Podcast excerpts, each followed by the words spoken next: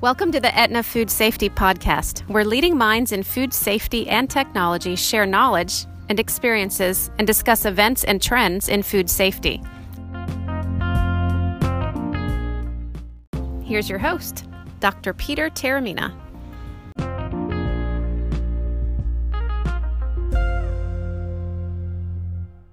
On today's podcast, I'm really pleased to welcome Dr. P. Michael Davidson. Dr. Michael Davidson is the University of Tennessee Institute of Agriculture Chancellor's Professor Emeritus and former head of the Department of Food Science and Technology at UT. Prior to his retirement in 2017, he served on the faculty at UT for 30 years and was professor of food science and technology at the University of Idaho for eight years. He earned a PhD in food science at Washington State University in 1979, an MS in food science from University of Minnesota, and BS in microbiology from University of Idaho. Dr. Davidson's research program involves microbiological food safety. It, it, it did when he was uh, still an active professor.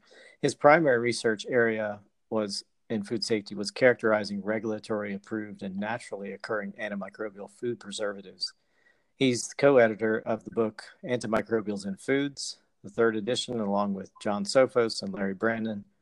A second research area has been development and characterization of thermal and non thermal processes to control pathogenic and spoilage microorganisms in food. Dr. Davidson has authored or co authored over 200 refereed articles in journals, uh, book chapters, and books, and given over 300 scientific presentations. And that's a lot of speaking at national and international speak meetings and industry workshops and at universities. He's previously served as co scientific editor of the Journal of Food Protection and on the board of directors of the Institute of Food Technologists. Dr. Davidson was presented with the honorary life membership at the IAFP in 2018, the inaugural IFT Gerhart Haas Award in 2017 for outstanding contribution to food safety, the Frozen Food Research Award from the Frozen Food Foundation in 2016, IFT IAFP President's Recognition Award in 2005, and the IFT Food Microbiology Division Distinguished Service Award in 2000 he was chair of the IFT Food Micro Division in 96 and chair um, of the American Society for Microbiology Food Micro Division in 93. And his contributions uh, in microbiology and food science and food safety led to him being elected a fellow of the American Academy of Microbiology, Institute of Food Technologists, and the International Association for Food Protection, respectively. So, what an impressive background, and we're really glad to have you on, Dr. Mike Davison. How are you today? Thanks, Peter. It's it's great great to be here. Uh, I wonder whether I shouldn't uh, let everybody know what the big secret is about the P in P Michael. Uh, it's a it's kind of a long story. My my first name is actually Philip, uh, but my uh, when I was born, my uh, father wanted to name me Philip, Philip after his great uncle, and then my mother wanted Michael. And uh, hmm. you know who's always going to win those arguments, right? so I grew up as Mike, and uh, from that point, I've been P. Michael ever since. mm-hmm. uh, once I heard a friend of yours call you PM. Is that a, a moniker yeah, you picked up in college? yes, uh, actually, uh, when I be, when, really when I was became a professional and Mm-hmm. Uh, there, several of my really good friends call me just P, uh, which they, everyone finds quite humorous, but um, I have no problem with it. So. Mm-hmm.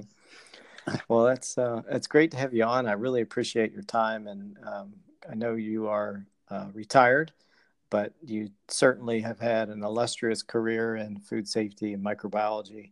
Would love to hear more of your perspective and your opinions are welcome, of course. So yeah. Well, I just thought I'd, you know, uh, give you an idea of uh, how uh, I got into doing the research I was doing. Um, I'll go back a little bit later, maybe with, uh, um, you know, the, the education part. But uh, when I first started uh, in food microbiology at the University of Tennessee, Um, I had done my research, uh, my PhD research on uh, food antimicrobials. Um, as you heard, that's was my primary research area for uh, most of my career, for all of my career actually. Uh, with thermal process microbiology is secondary, and I'll come back to that a little bit. Um, but you know, one of the things you, you know, or, and everybody knows if you're in microbiology and, and food sciences, your research has got to evolve over the years uh, because you know you're always trying to say, stay relevant to uh, what we'll call an ever-changing uh, and, and, and really realistically, it's almost a fickle food industry. Mm-hmm. Uh, so initially, I started out uh, back in the, and this is like a long t- time ago, people, uh, in the 1980s, to der- determine the uh, spectrum or actually the uh, uh, wide, the range of activity of various food antimicrobials.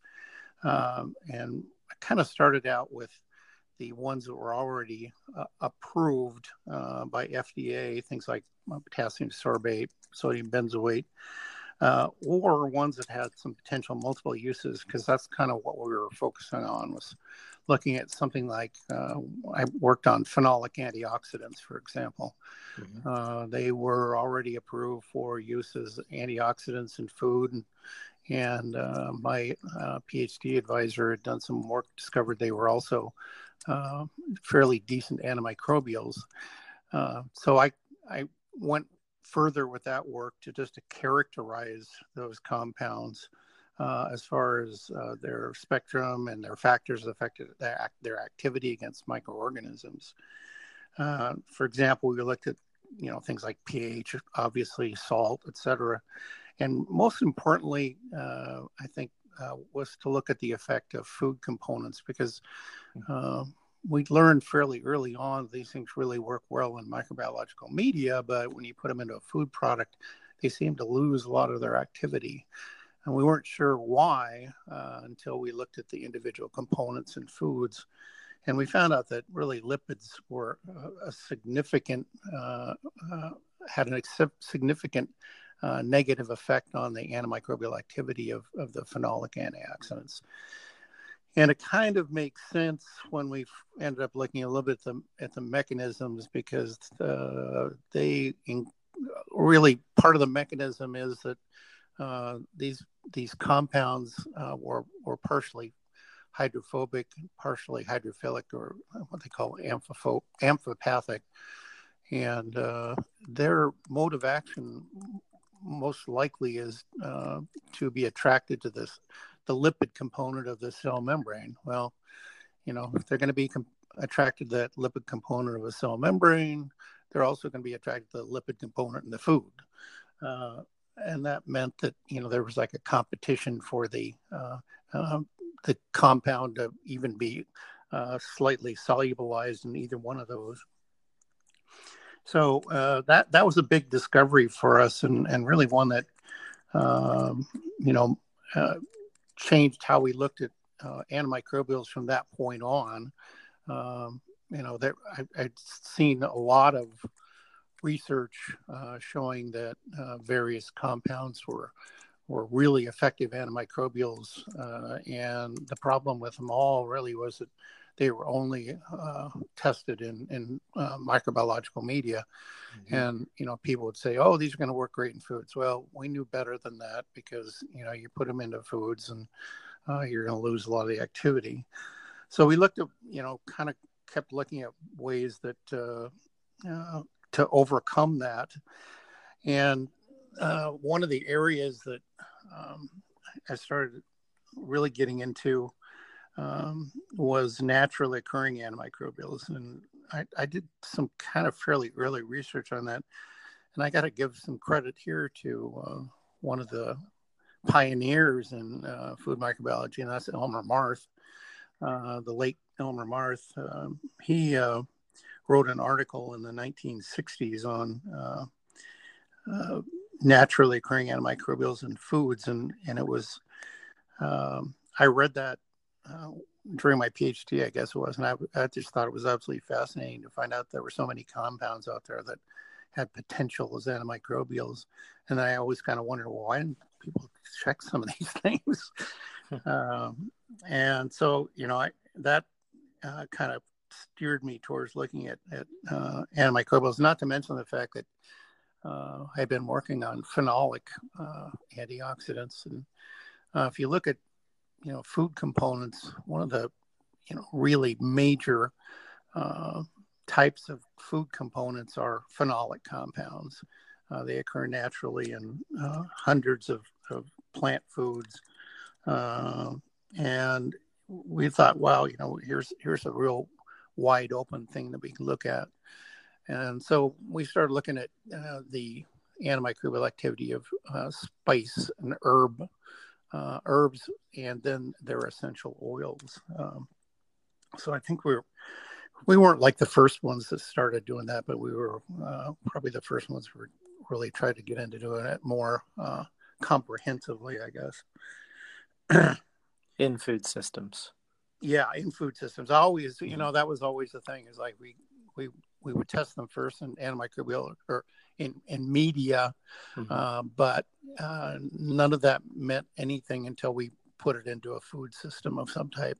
Mm-hmm. Um, and from that, we also have discovered uh, where certain types of uh, these compounds worked in what types of foods. Uh, you know, I think I've always said that you know if you want if you want them to work really well, uh, find something that's that's got low content of lipid in it, and low protein level in it, uh, which really kind of limits what you can put them into. But uh, you know that's that's where you're going to get the wor- them to work the best, such as things like fruit juices.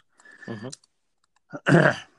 um, you know the in the 80s and 90s, the food industry uh, really started to become aware, more aware of microbiological food safety. That might be a a, a, uh, surprise to some people, some younger people that uh, when we first when I first started in the 1980s, uh, the food industry didn't, didn't consider microbiological food safety as important whatsoever.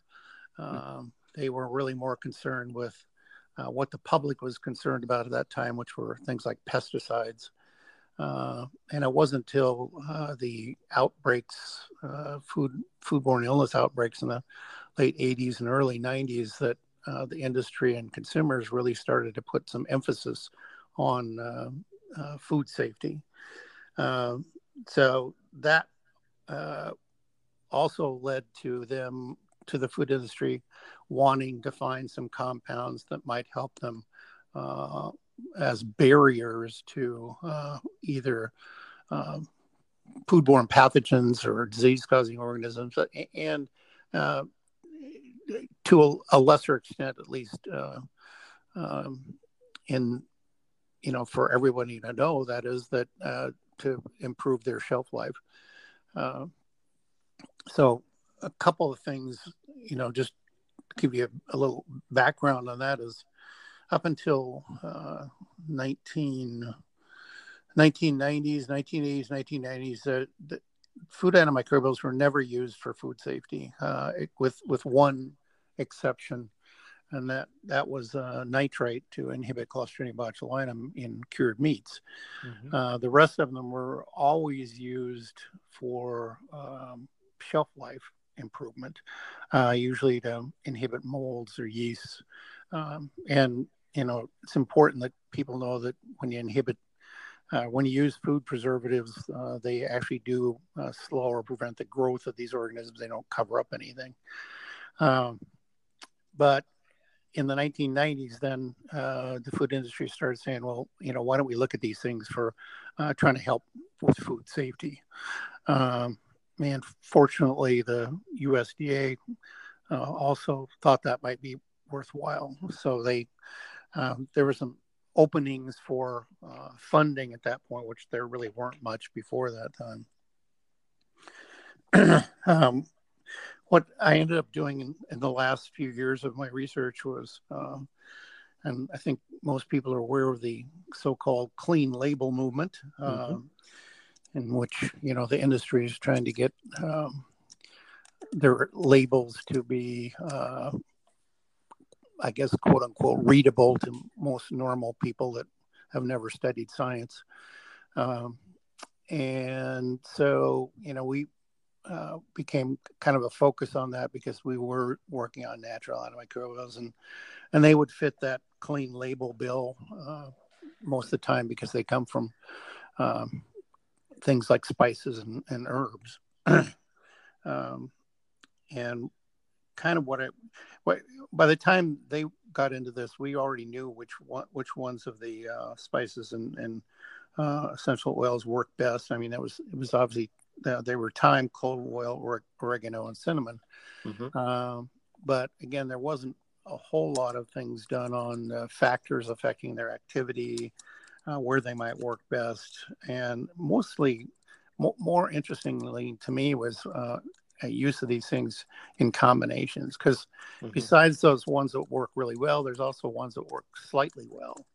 So we started looking a lot more at um, using um, more and more combinations of the things uh, because the one downside to the compounds is that they uh, do contribute uh, a flavor, which is great if it's compatible for a food, but not so great if you're trying to put uh, oregano into ice cream or something like that. So, mm-hmm. although it might might give you a brand new product, I don't know. So, so you mentioned, a, yeah, go ahead. Uh, you mentioned that the, the the most efficacious typically would be thyme, oregano, clove, and cinnamon. Mm-hmm. And as far as uh, what you were discussing earlier about hydrophobicity, um, well, how do those each fall in, into that category? Are they amphiphilic or what? Yes, each one of them, uh, the primary component in each one of them, because they have well, hmm. uh, probably anywhere from 50 to 150 individual components that make them up. But uh, the primary antimicrobial component in, in those is uh, thymol. Mm-hmm. Uh, in th- in thyme, uh, clove oil, it's eugenol, mm-hmm. oregano is carvacrol, and cinnamon is uh, cinnamic aldehyde. Mm-hmm. All of them are very much hydrophobic, and three of them are phenolics. Uh, the cinnamic aldehyde is uh, a little different. It, it's uh, probably the, one of the more unique compounds because it's not really a phenolic compound, but um, it uh, seems to work even better than the phenolics do. So, mm-hmm. but they all are very much hydrophobic. Yeah. So, in terms of uh, you mentioned combinations and delivery, delivery into a high lipid, high protein food matrix what are, this, are those some of the things you researched as well? Uh, it, uh, unfortunately, I, I, not not a lot. Uh, I, I don't know why. It just seemed to me like that was a really promising area. Um, I, I tell you one of the one of the problems with um, the um, uh, natural antimicrobials, uh, in particular, is um, the lack of information on uh, their mechanisms of action. Mm-hmm. Um, there are, have been hundreds of research papers on mechanisms of these things, but uh, few, if any, of them uh, really are necessarily looking at uh, the targets uh, for these compounds. Right. everybody knows that uh, they start at the cytoplasmic membrane. Uh, and we know that there's differences between gram positive and gram negative cytoplasmic membrane. So, or, or at least the membranes of gram positive and gram negatives. Um, and, you know, to say that they disrupt the cell membrane uh, is fine because they probably do, but uh, that and that may cause some leakage of intracellular materials from those cells but that doesn't necessarily kill them. Uh, it may only injure them, or it may just be something where they easily overcome it. Um, and that's the problem, is because we don't really know uh, what is happening uh, to cause major inhibition or actually even inactivation uh, when you are using these compounds. Uh, because we don't know that, um, it's hard to find combinations of antimicrobials. Uh, and I'll, I'll, just say that about all of them is uh, if you're going to use things in combinations, what you would like to see is um, taking two compounds, using them together, and getting what's called synergistic activity. Um, mm-hmm. Synergistic activity would be like getting more activity than the two of them could provide alone, uh, even if you put them in there alone. So, uh, you know, that's what we're always looking for is something that uh, you can reduce the comp uh, the concentration of these things significantly uh, and therefore have less of an effect on sensory properties, but still get the same antimicrobial effect. Yes. Um, and you, if you're going to put two compounds together, if they both work the same way, you're never going to get, most likely, never going to get synergistic activity because they're both doing the same thing. So it'd be like one plus one equals 2 uh, if they work differently and one enhances the activity, the other one, that's where you can get synergism. You get one plus one equals 3 mm-hmm. uh, and that's what we were always looking for. Um, but again, we're kind of working in the dark most of the time because we don't really know uh, specific things about the mechanisms of these things. Uh, And really, the one of the final research projects we did, we we uh, took uh, four different compounds that uh, were reportedly different in how they uh, um, or what their mechanisms were. Um, and again, was um, you're kind of relying on researchers to to uh, come up with a mechanism that makes some sense. Sometimes they don't make any sense. Um, and you know we were able to using these four compounds with reportedly different mechanisms uh, significantly reduce in fact by 83% uh, i believe it was is how much we got them down to of, of the con- original concentrations of the compounds uh, to still get the same activity um, i think there was a lot of promise in that uh, yeah. you know we we could maybe get down to that level of uh, not having any significant effect on uh, the sensory properties. And we were doing this with all compounds that were considered should be considered to be natural. So mm-hmm. uh, that I think would be a, a really great thing for you know somebody to research further. Yeah, definitely a lot of uh, potential there for, as you said, and making these more practically usable in a variety of food matrices right. without impacting sensory. one of the things I think caught my attention years ago, looking at your publications, was how you described all this um, additive effect, antagonistic effect, and the synergistic effect. Um, I think you had some book chapters and maybe some publications in journals that really brought that to light and was really helpful in showing. Um, if anyone wants to know, look up um, uh, fractional inhibitory concentration or um, FIC isobolograms, and you'll find some interesting work by Dr. Davidson.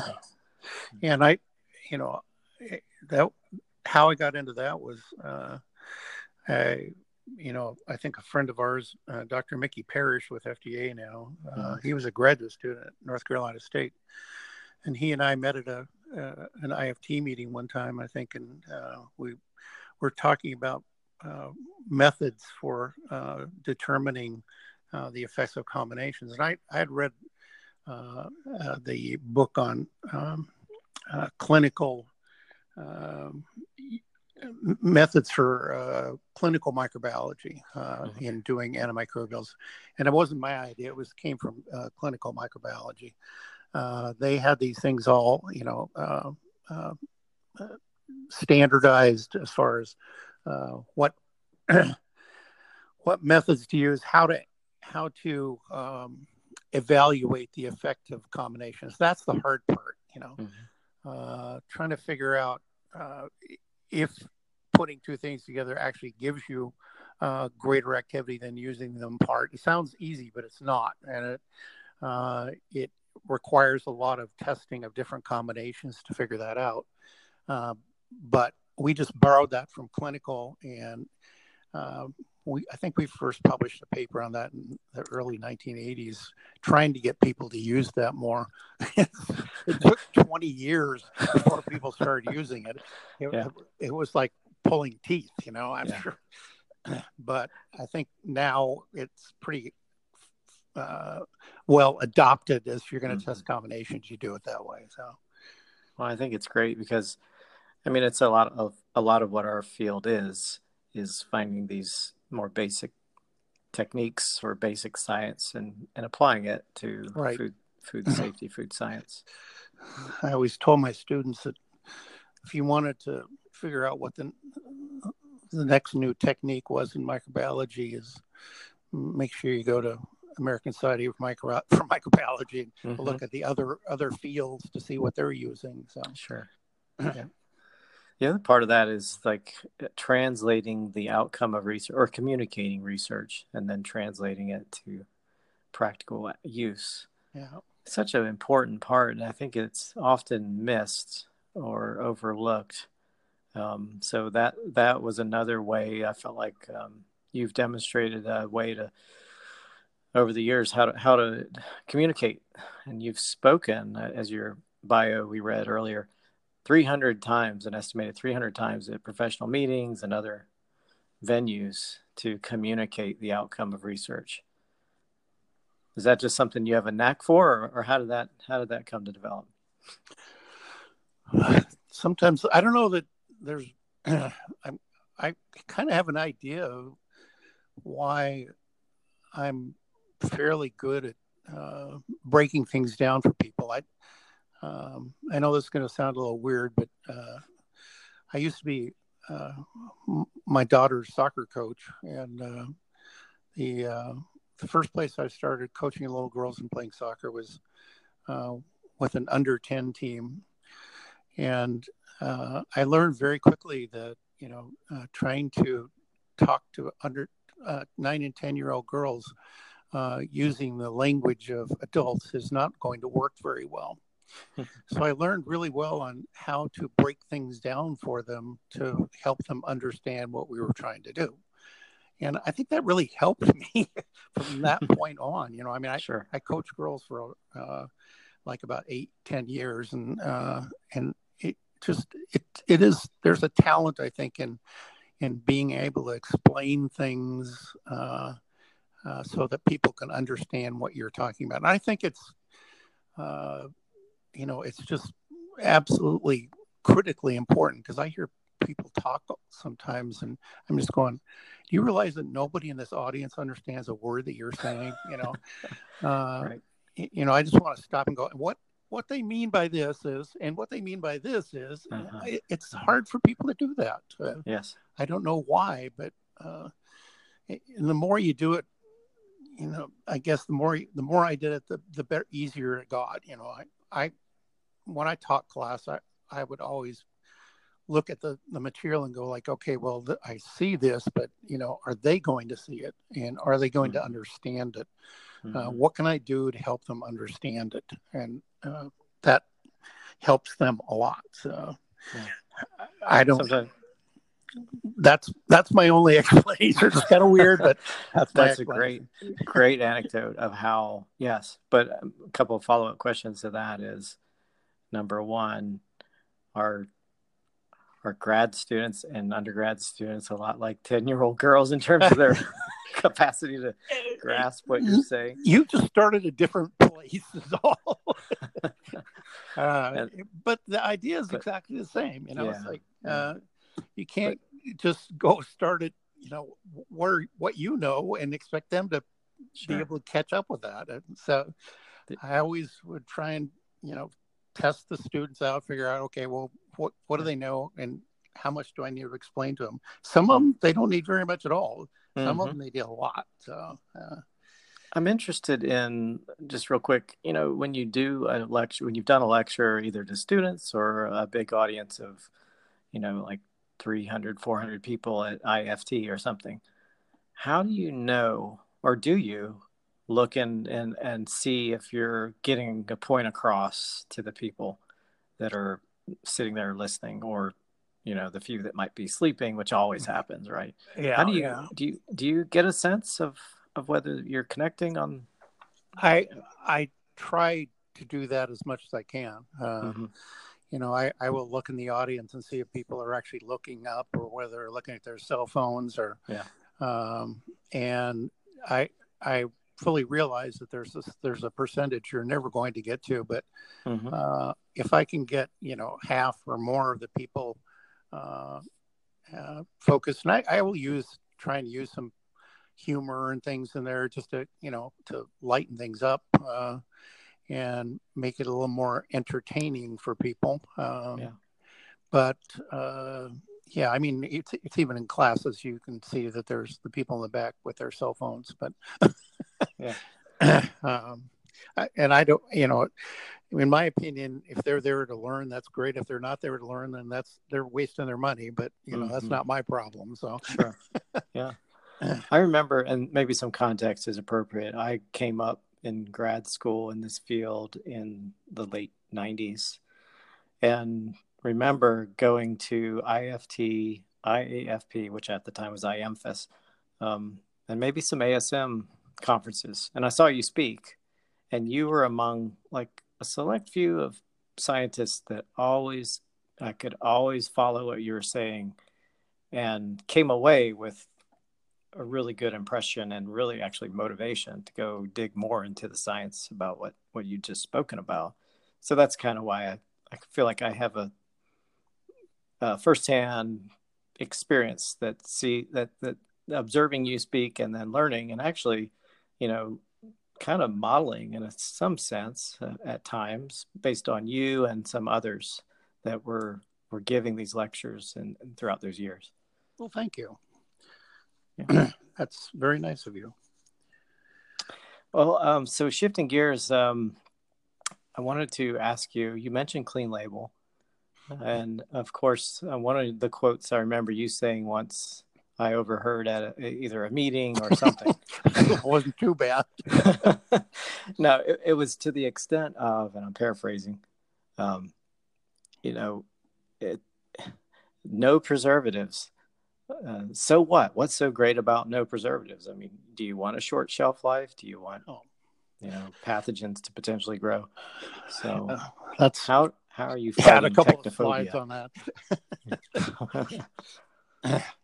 um, yeah, I think my philosophy was uh, that you know you could you could pull out all, all the preservatives, um, and I, I don't I don't know where in our our our vocabulary the term preservative became such a horrible thing. Uh, mm-hmm. I, I, think it's because people seem to think that it's uh, there to cover up any uh, negative things that are going on with the food. Uh, and of course, we all know that uh, there are no preservatives that cover things up. FDA would never allow those things. Uh, what they actually do is they prevent things from happening. Uh, and that's the whole idea. But, you know, if you start pulling all these things out, uh, what they do is prevent deterioration of the food. Uh, in some cases, you know, if we look at antioxidants, which are also preservatives, uh, they keep the food from becoming uh, rancid and producing hydroperoxides, which are very, uh, can be even carcinogenic.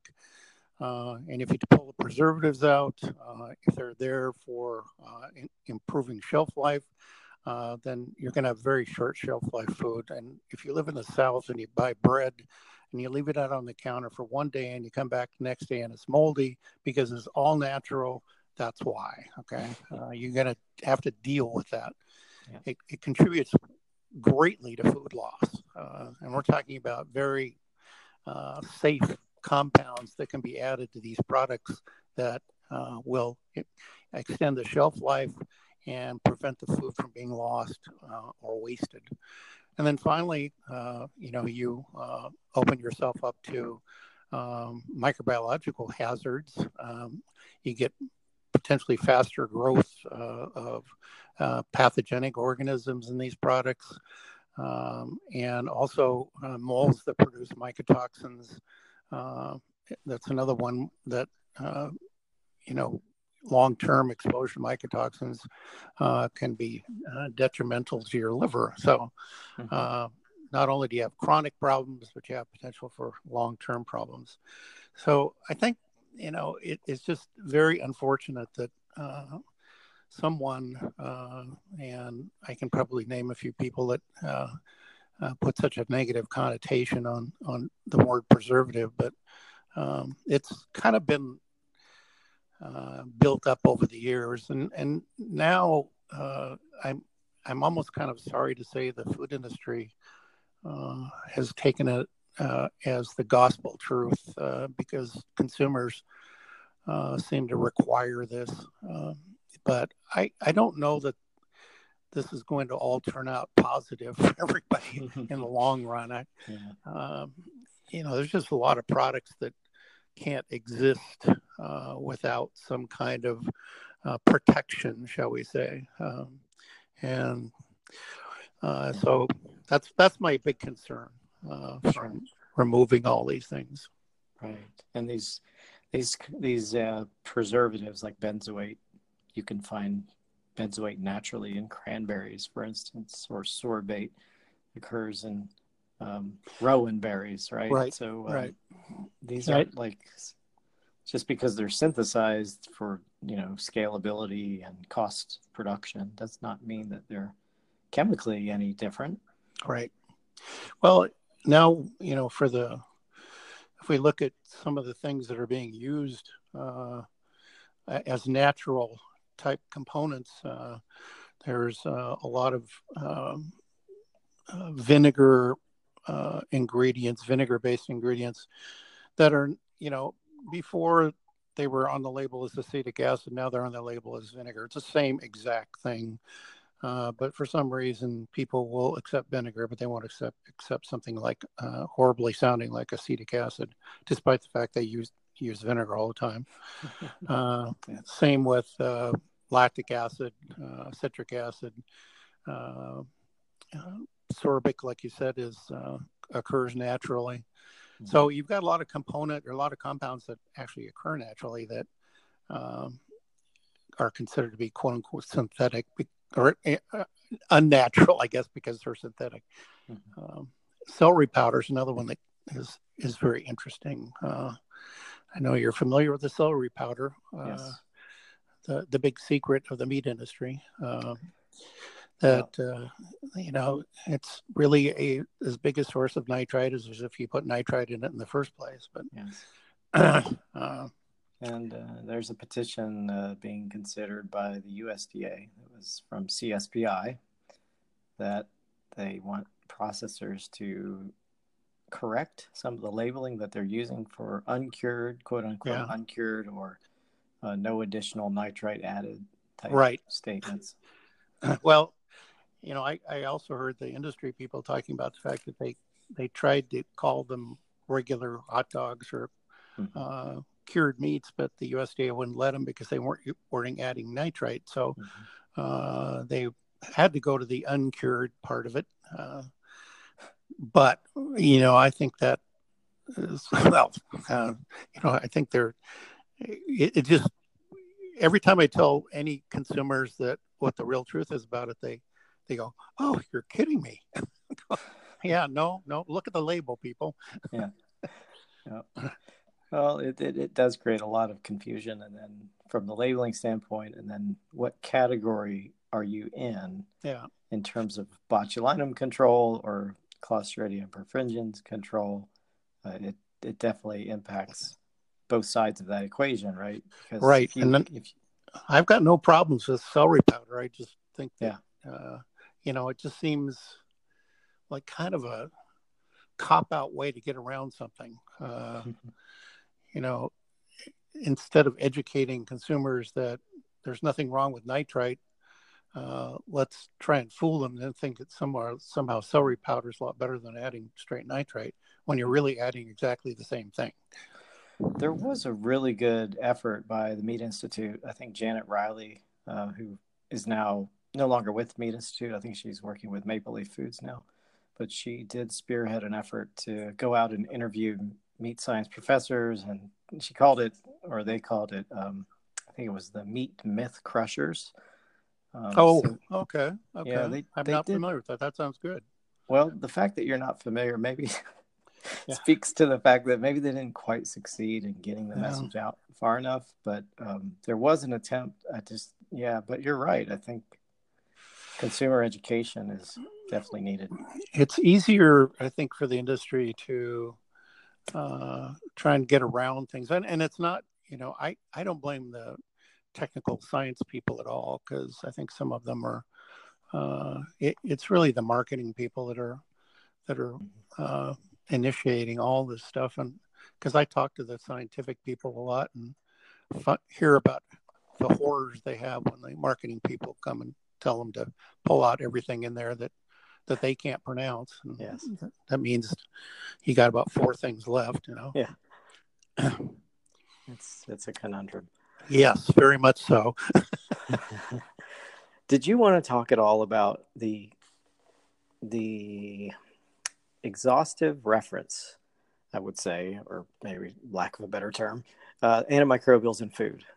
Do you uh, that book that is really? Yes, uh, we first uh, my uh, PhD advisor Larry Branen uh, and I first uh, edited a book called Antimicrobials in Foods. Uh, I think it's like 1980s, maybe 85, something like that. And it was really well received. Um, and it really was just a compilation of uh, chapters on, on the individual uh, antimicrobial food components or preservatives, as people call them.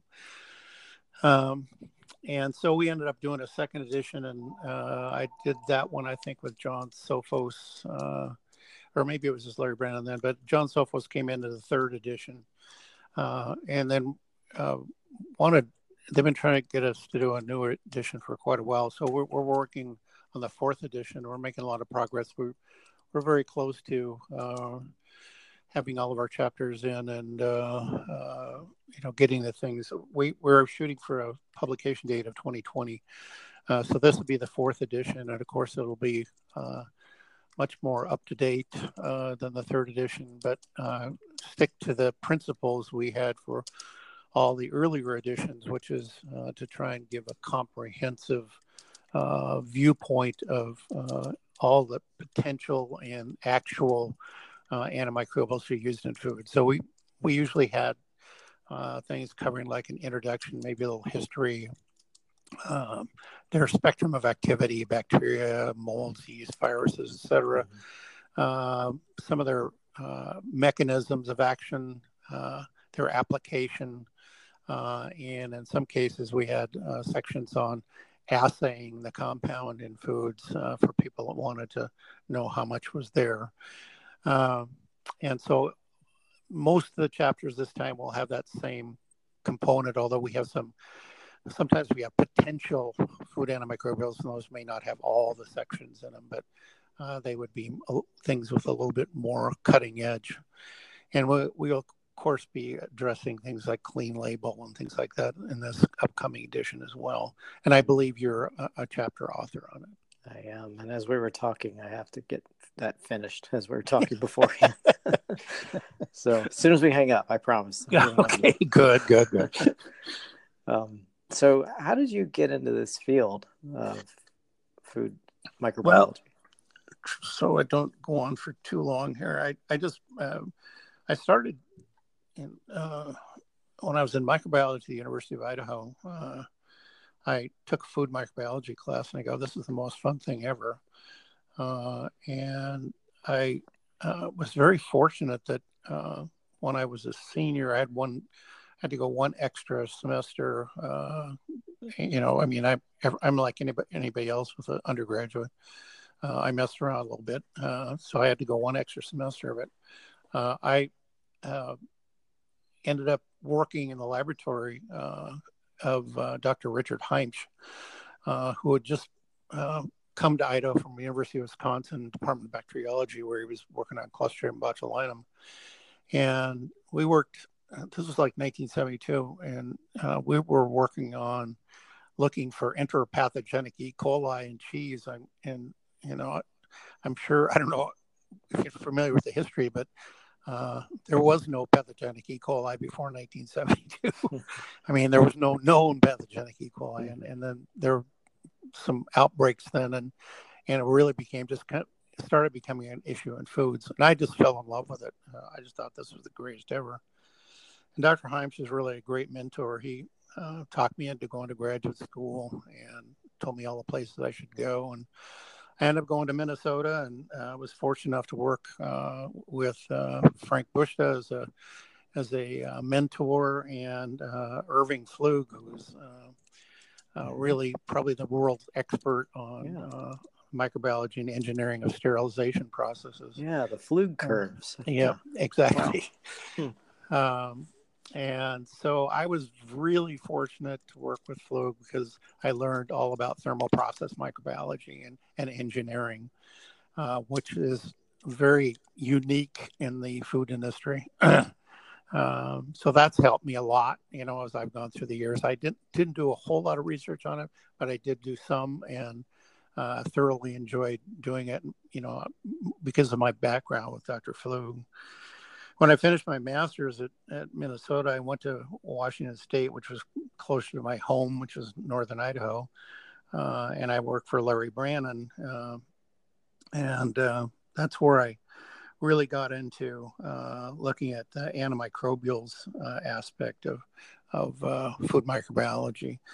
Um, and the other thing, you know, one thing as a tip for students, I think, um, um when I was at Washington State, uh, I, you know, I was kind of interested in everything, uh, and I, one of my my graduate student colleagues gave a presentation.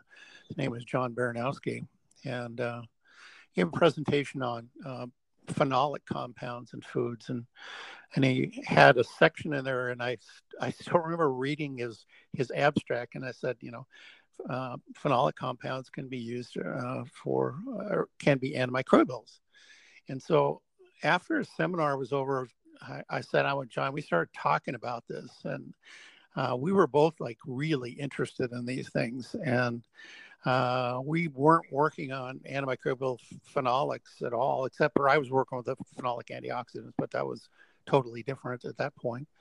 Uh, and so you know, we came up with this idea. We we actually designed an experiment and went into the lab without even telling our advisors. We we ran all these experiments mm-hmm. uh, on the effect of uh, various. Um, uh, oh, uh, let's see, caffeic acid. Now I can't the name of the group name. It uh, escapes me, uh, but it was paracoumaric, fumaric, uh, and caffeic acid, mm-hmm. uh, and they were all naturally occurring in grapes and their effect on the growth of yeast. And the idea was that uh, there's these things called stuck fermentations, and we were looking at uh, some of the phenolics as potential uh, inhibitors of yeast mm-hmm. Uh, that might cause stuck fermentations. Um, and so we did all the work. Um, on our way to IFT uh, in, I think it was in St. Louis or something like that. We actually wrote the paper together. Uh, and when we got back, we handed it to our advisors. And uh, hmm. after they were uh, finished going, how did you pay for this? And, you know, all that kind of stuff, they go, oh, that's pretty cool. uh-huh.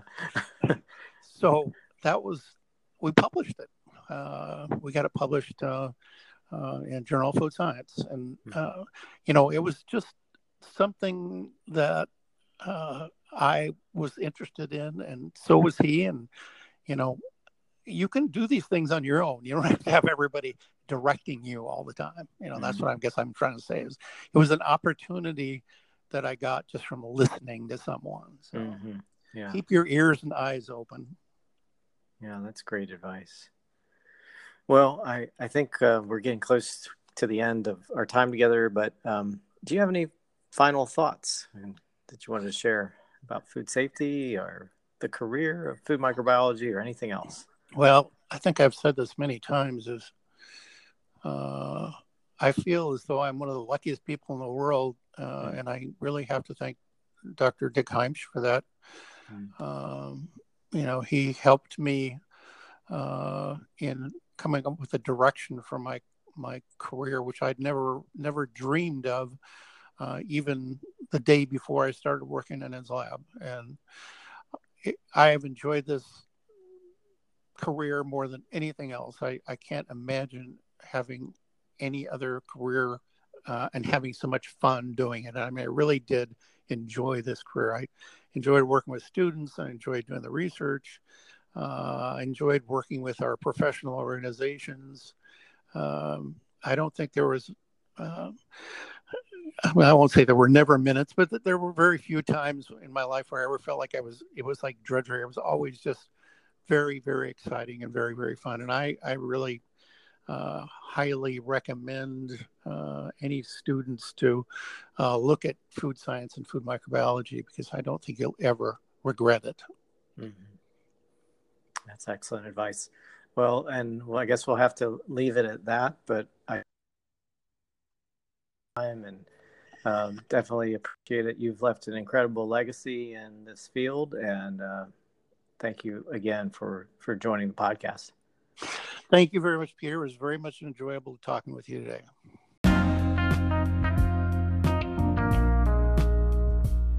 Thank you for listening to the Etna Food Safety Podcast, where leading minds in food safety share insights. You can find more information about Etna Consulting Group at aetnaconsulting.com. Our handle on social media is at Etna Food Safety. Please follow the show on iTunes, Stitcher, Anchor, or whatever your podcast platform. Also, if you enjoyed today's show, please take a moment to leave us a review.